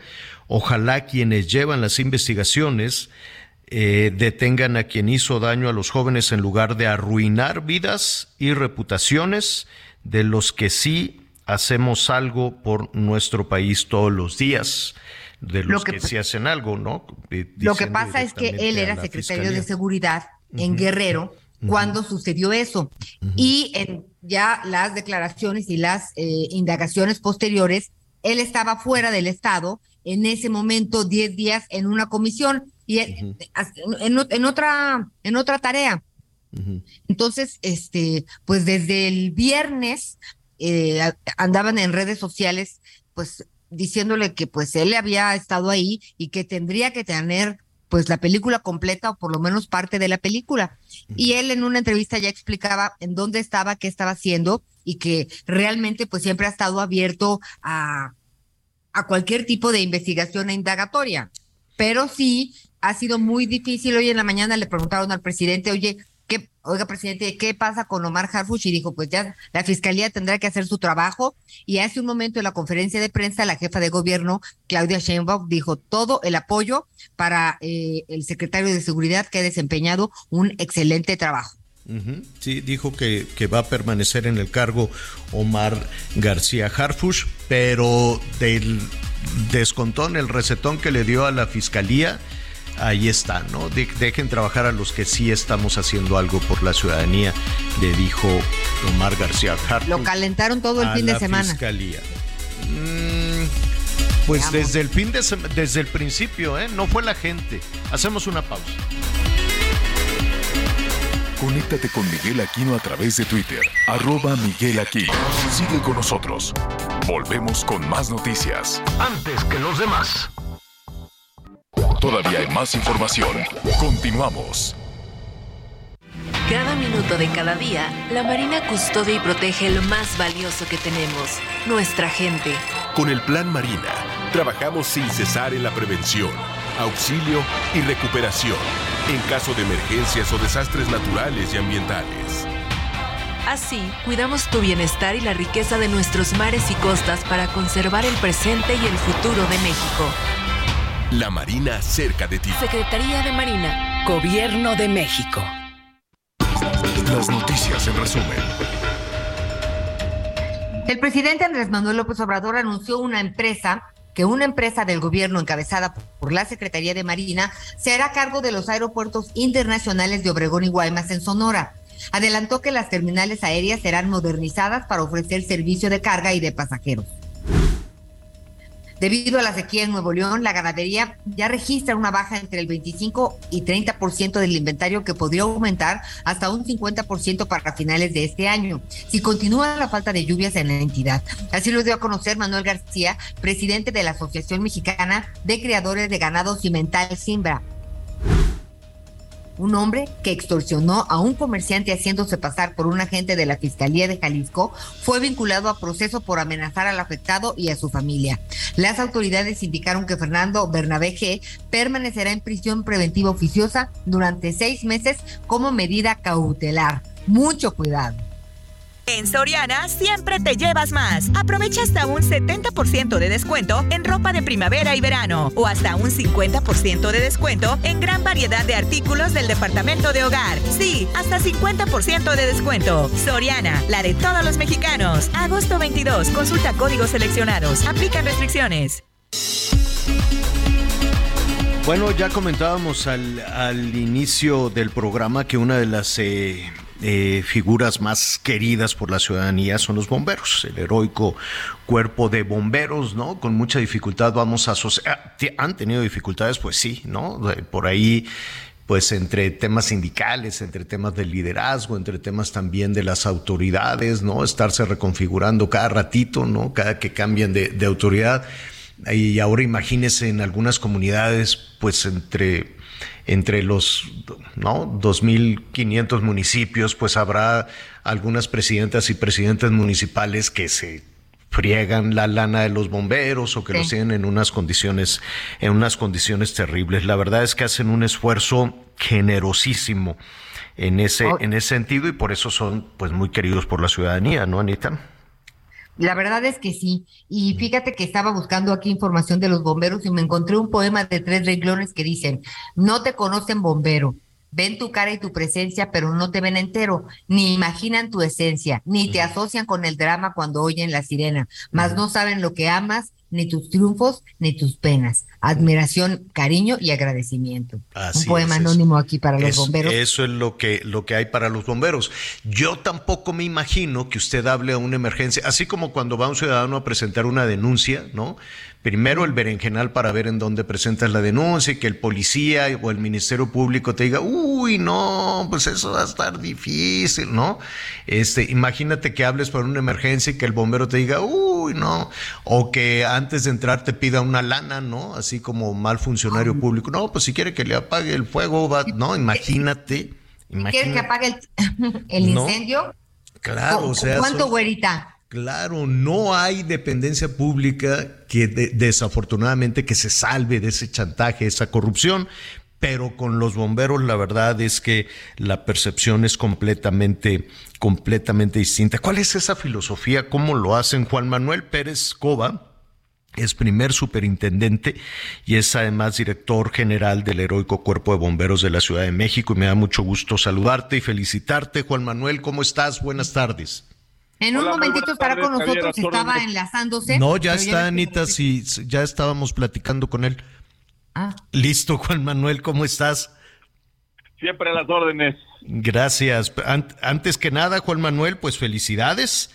Felicidades, ya, ya ahí te escuchamos con, al- con algunos pedidos, sé que, sé que están trabajando enormemente. Dime, desde tu percepción, desde tu experiencia, ¿cómo han logrado construir ese vínculo con la ciudadanía? Muchas gracias. Bueno, es una, una pregunta muy interesante, Javier, porque me parece, eh, y no me parece con toda certeza, lo podemos afirmar, que es una institución muy querida, muy apreciada, pero muy respetada por, por todos los sectores. Eso es muy importante. Quizás sea nuestro baluarte, la, la mejor cosa que podemos presumir.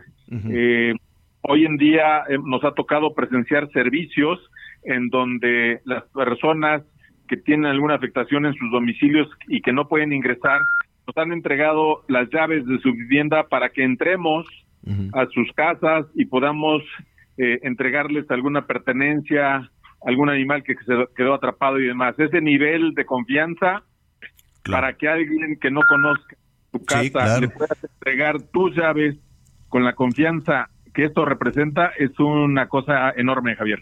Eh, vamos a poner un poquito en, en perspectiva. Primero, ¿tenemos un estimado de cuántos bomberos hay en el país? En el país no te, no te sé la- dar la información. Nosotros somos 2.147 entre hombres y mujeres que atendemos a la gente. 2000, 2147 para la Ciudad de México y en ocasiones pues tienen que ir trabajando de la mano con algunos municipios que están en, en condiciones este pues difíciles. Hay, hay algunas mediciones, hablan de 16 mil elementos para todo el país que la verdad es que me parecen muy poquitos. 16 mil en un país de 130 millones de personas, pues la verdad es que, es que deberían de estar en mejores condiciones. Pero de estos 2 mil, vamos a la, a, la, a, la zona metropolitana de la Ciudad de México. Em, Dime, dime, algo, cuando llega un, muchacho, una jovencita a querer trabajar con ustedes, em, ¿qué, qué, qué preparación debe de tener? Bien, me, mira, fíjate que a nuestra llegada teníamos una cifra negra de falta de capacitación y de la formación básica. En este momento te puedo presumir que hemos capacitado en 70 materias distintas a todos los elementos del heroico cuerpo bomberos y tenemos 1.900 trabajadores ya con alguna capacitación o con alguna especialización, que va desde atención a incendios, a incendios forestales o incendios aquí en la ciudad que se llama incendios urbanos o industriales, ¿no? hasta autorrescate acuático. Es decir, la formación es tan integral, tan plural, que incluso tenemos ya en cada una de las estaciones una un club de lectura. ¿Qué quiere decir esto? Que la formación debe ser totalmente integral. La, el aspecto físico y médico en nuestros elementos debe estar a prueba de fuego, por supuesto. Y lo digo en doble sentido la palabra fuego, porque cuando nos enfrentamos a los incendios, la capacidad cardiovascular muscular es fundamental. Nosotros cargamos cuando menos 23 kilos encima, dependiendo de muchos elementos, pero que tú te desplaces a, a subir 10, 15 pisos, porque no se pueden subir elevadores eh, cuando hay un incendio, cargando eh, ese peso que solo forma tu equipo, eso es un reto. Y cuando llegamos ahí, Javier, solo empieza el trabajo. No llegamos eh, literalmente y ya está resuelto, apenas vamos a trabajar. Y ahí puede ser que esté involucrada una persona o varias.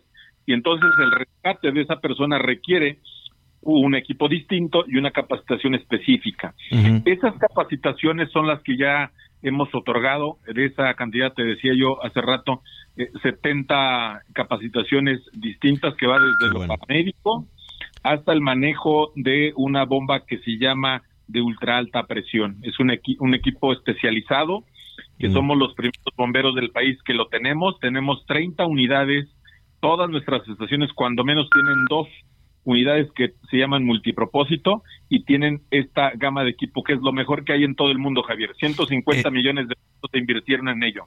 Esto quiere decir que además de la capacitación, ¿sí tienen el, el equipo suficiente para trabajar? Y 150 millones de pesos se invirtieron en tecnología. Lo mejor, lo mejor que hay en todo el mundo de bomberos lo tenemos ya en nuestras estaciones. Y de so- pero de la de la Ciudad de México, me temo. Digo, no me temo, qué bueno que la Ciudad de México. Pero pues si empezamos a revisar en el resto del país, eh, pues habrá bomberos por allá en alguna en alguna comunidad que de aquí a que les llegue unas botas en buenas condiciones, de aquí a que digan, no, pues ya cuando los de la Ciudad de México dejen los uniformes nos los van a mandar a nosotros. Porque me temo que esa historia se va repitiendo a muchas estaciones de servicio en el país. Bueno, es un buen punto, Javier. Fíjate que nos han invitado a foros donde amablemente nos escuchan y lo que hemos propuesto va a tono con lo que tú señalas. Creo que efectivamente lo primero que se tiene que revisar en los estados, en nuestro caso como entidad federativa somos distintos, nosotros no tenemos municipios y solo hay un heroico cuerpo de bomberos. Aquí no hay bomberos municipales, por ejemplo, ¿no? Esa característica sí la tienen los estados y hemos eh, sugerido, por supuesto, estamos en colaboración con muchos estados, con muchos bomberos municipales, sobre todo en la periferia, en el Estado de México, hay una situación extraordinaria, y hemos sugerido que se valore, por supuesto, con los alcaldes, con las autoridades políticas, la, la posibilidad de que este servicio sí eh, le tenga que tocar directamente al gobernador o gobernadora. Pero son situaciones que evidentemente se tienen que ver en cada entidad. Nosotros la experiencia que tenemos aquí en ese sentido es buena porque está centralizado. Aquí no no hay forma de que no seamos homologados.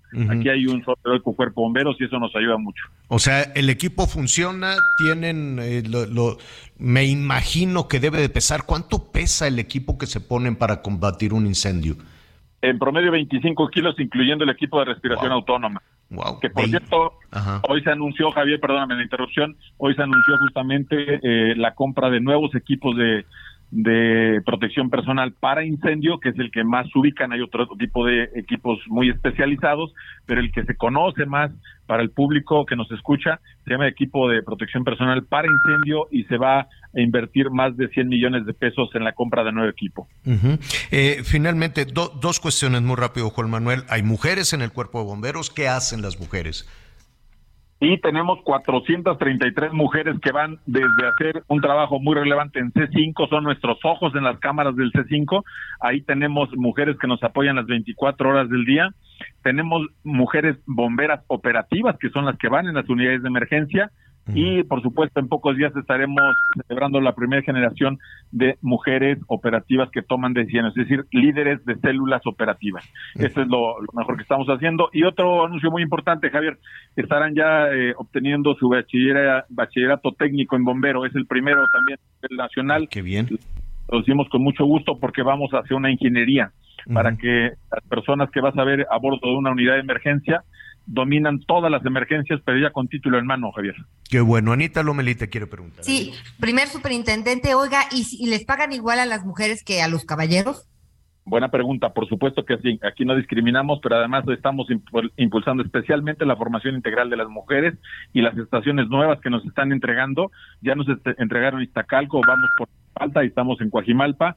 Tienen una, un área pensada por las mujeres, para las mujeres, la construcción desde la concepción del proyecto, así está diseñado. Pues eh, te felicitamos y por, por tu conducto, desde luego, pues una, una felicitación a todos los eh, las y los integrantes del cuerpo de bomberos.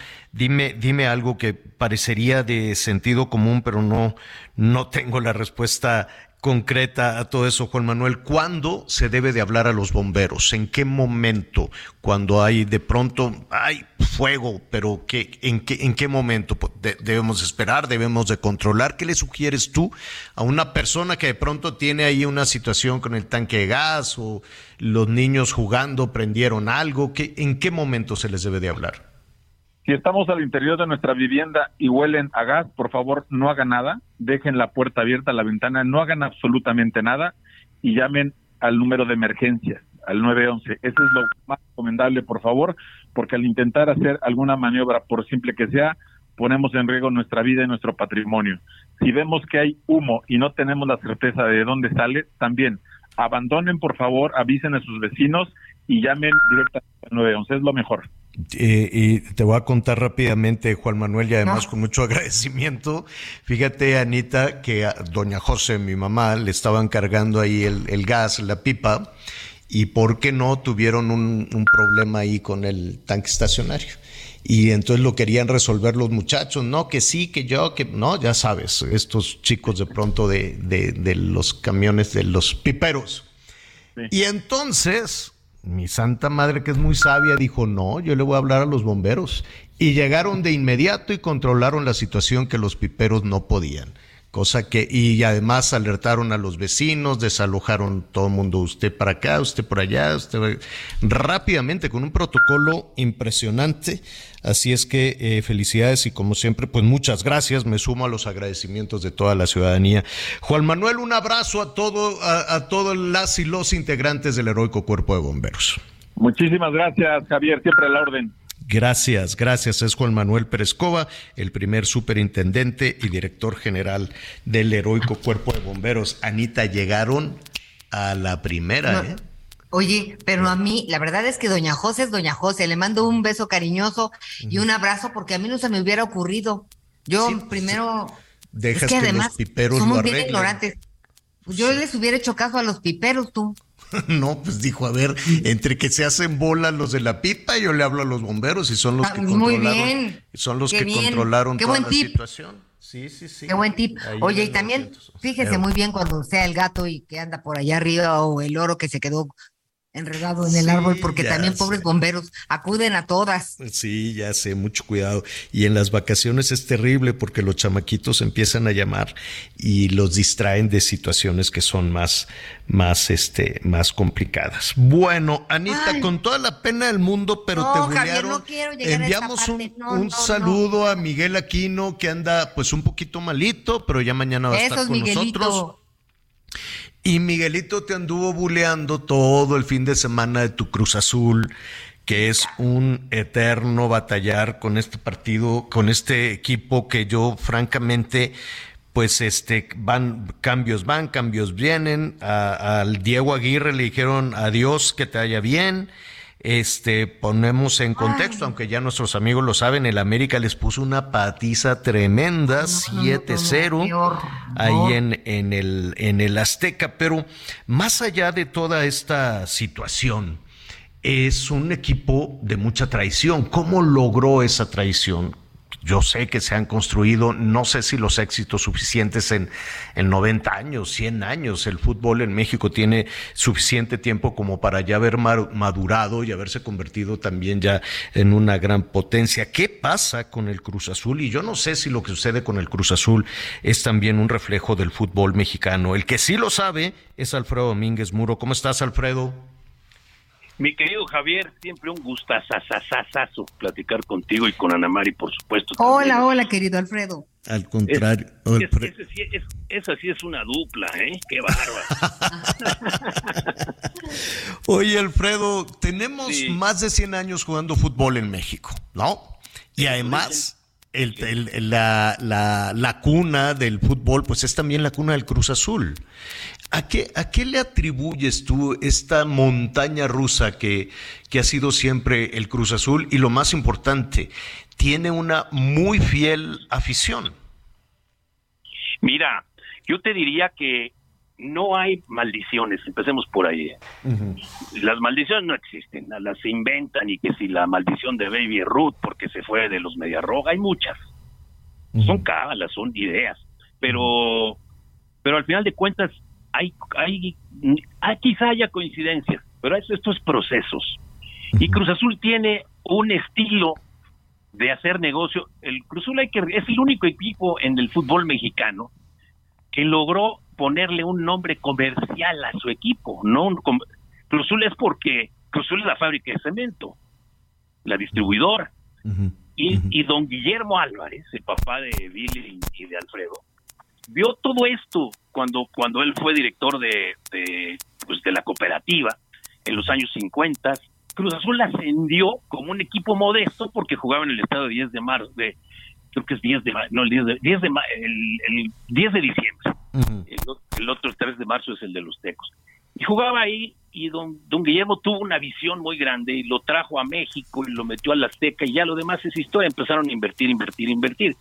A, la falta de don Guillermo, gran directivo, Billy y Alfredo se hicieron cargo no solo del, del equipo, de la cooperativa, y ahí estuvieron muchísimos años. Y ahí es en donde viene lo que yo siempre he dicho, son procesos quizá la palabra perversos es muy, muy fuerte, pero es, tienes un equipo, el equipo se está estabilizando, ahí la lleva y cada semestre, ahora de los últimos años para acá que se cambian por semestres, te cambian cinco jugadores, echas a cinco, te traes cuatro y nunca llegan a tiempo los refuerzos, pero esa es la historia del Cruz Azul que se supone que ya la habían cambiado. Viene aquel partido, viene aquel partido contra el América, en donde estuvieron así, llega muy Muñoz, aquel cabezazo, y ya sabemos que se quedan en el terreno de juego, y a correr al entrenador, y a correr a todos, se van siete, se van cinco. Parecía que eso se había perdido. Ahora, ahora eh, se había perdido en qué? Pues en la nueva administración, pero la nueva administración, creo que alguien le dijo que el balón está en una caja cuadrada, que labran, es redondo, punto.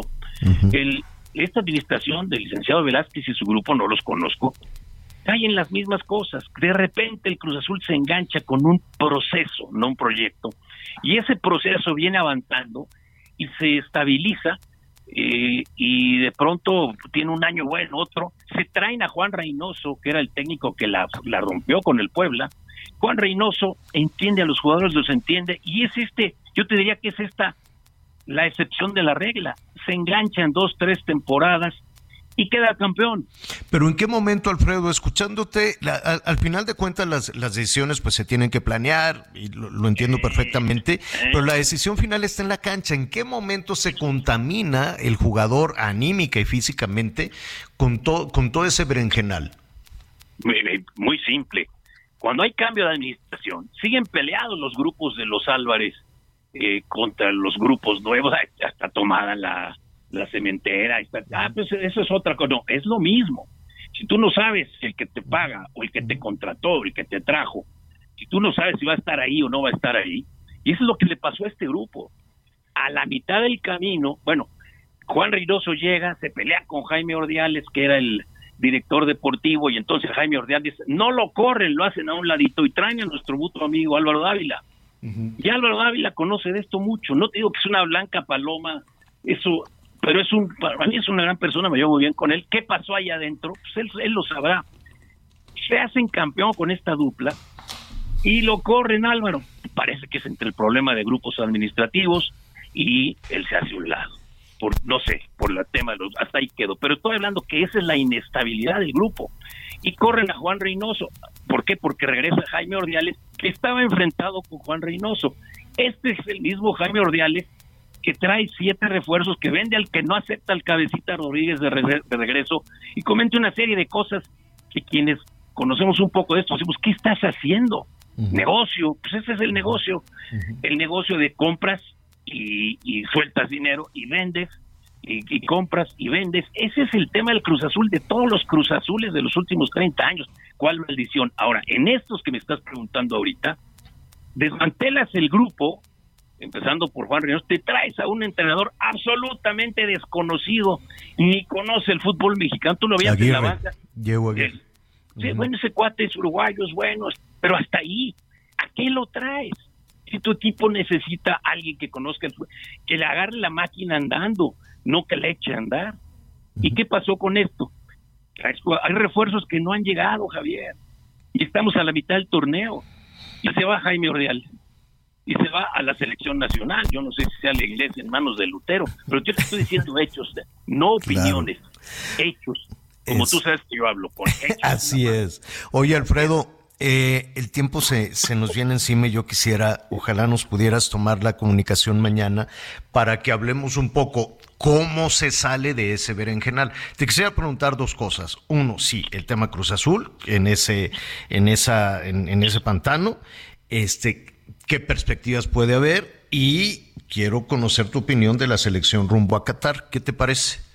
Uy, son dos, dos temas, me parece muy bien. Oye, y sí, Javier, que, que nos dé terapia a los cruzazulinos, porque siempre nos quedamos en la puntita, mano. Yo ya, ya, ya de verdad, esa, costumbre ya no nos gustó. Alfredo, te agradezco muchísimo y ojalá pudiéramos reanudar esta conversación mañana. Sí, me comprometo. Mañana. Gracias. Gracias, es Alfredo Domínguez Muro, que de esto sabe y sabe muchísimo. Oye, se nos fue rapidísimo esto en un suspiro. Qué barbaridad, Anita Lomelí. Vámonos entonces por una sopita caliente, ya nos la merecemos. Estamos listos, Javier. La verdad es que a mí se me ocurre una cremita de zanahoria, ¿no te antoja una cosita así? Pues bueno, las cremitas no soy muy fan de las cremitas, prefiero los calditos, pero está muy bien. Gracias, Anita panecitos. Provecho, gracias Javier. Es Anita Lomelí, saludos a Miguel Aquino que mañana estará con nosotros. Yo soy Javier Alatorre, los fueron a las diez y media en Hechos Azteca 1. Mientras tanto, siga con nosotros Salvador García Soto en el Heraldo Radio. Reza y reza y me santo de cabeza. ¿Y cómo le hago si esa es mi naturaleza? Gracias por acompañarnos en Las Noticias con Javier Alatorre. Ahora sí ya estás muy bien informado.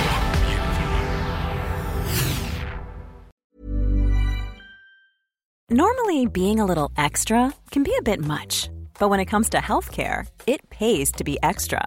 And United Healthcare makes it easy with Health Protector Guard fixed indemnity insurance plans. Underwritten by Golden Rule Insurance Company, they supplement your primary plan, helping you manage out of pocket costs without the usual requirements and restrictions like deductibles and enrollment periods. So when it comes to covering your medical bills, you can feel good about being a little extra. Visit uh1.com to find the Health Protector Guard plan for you.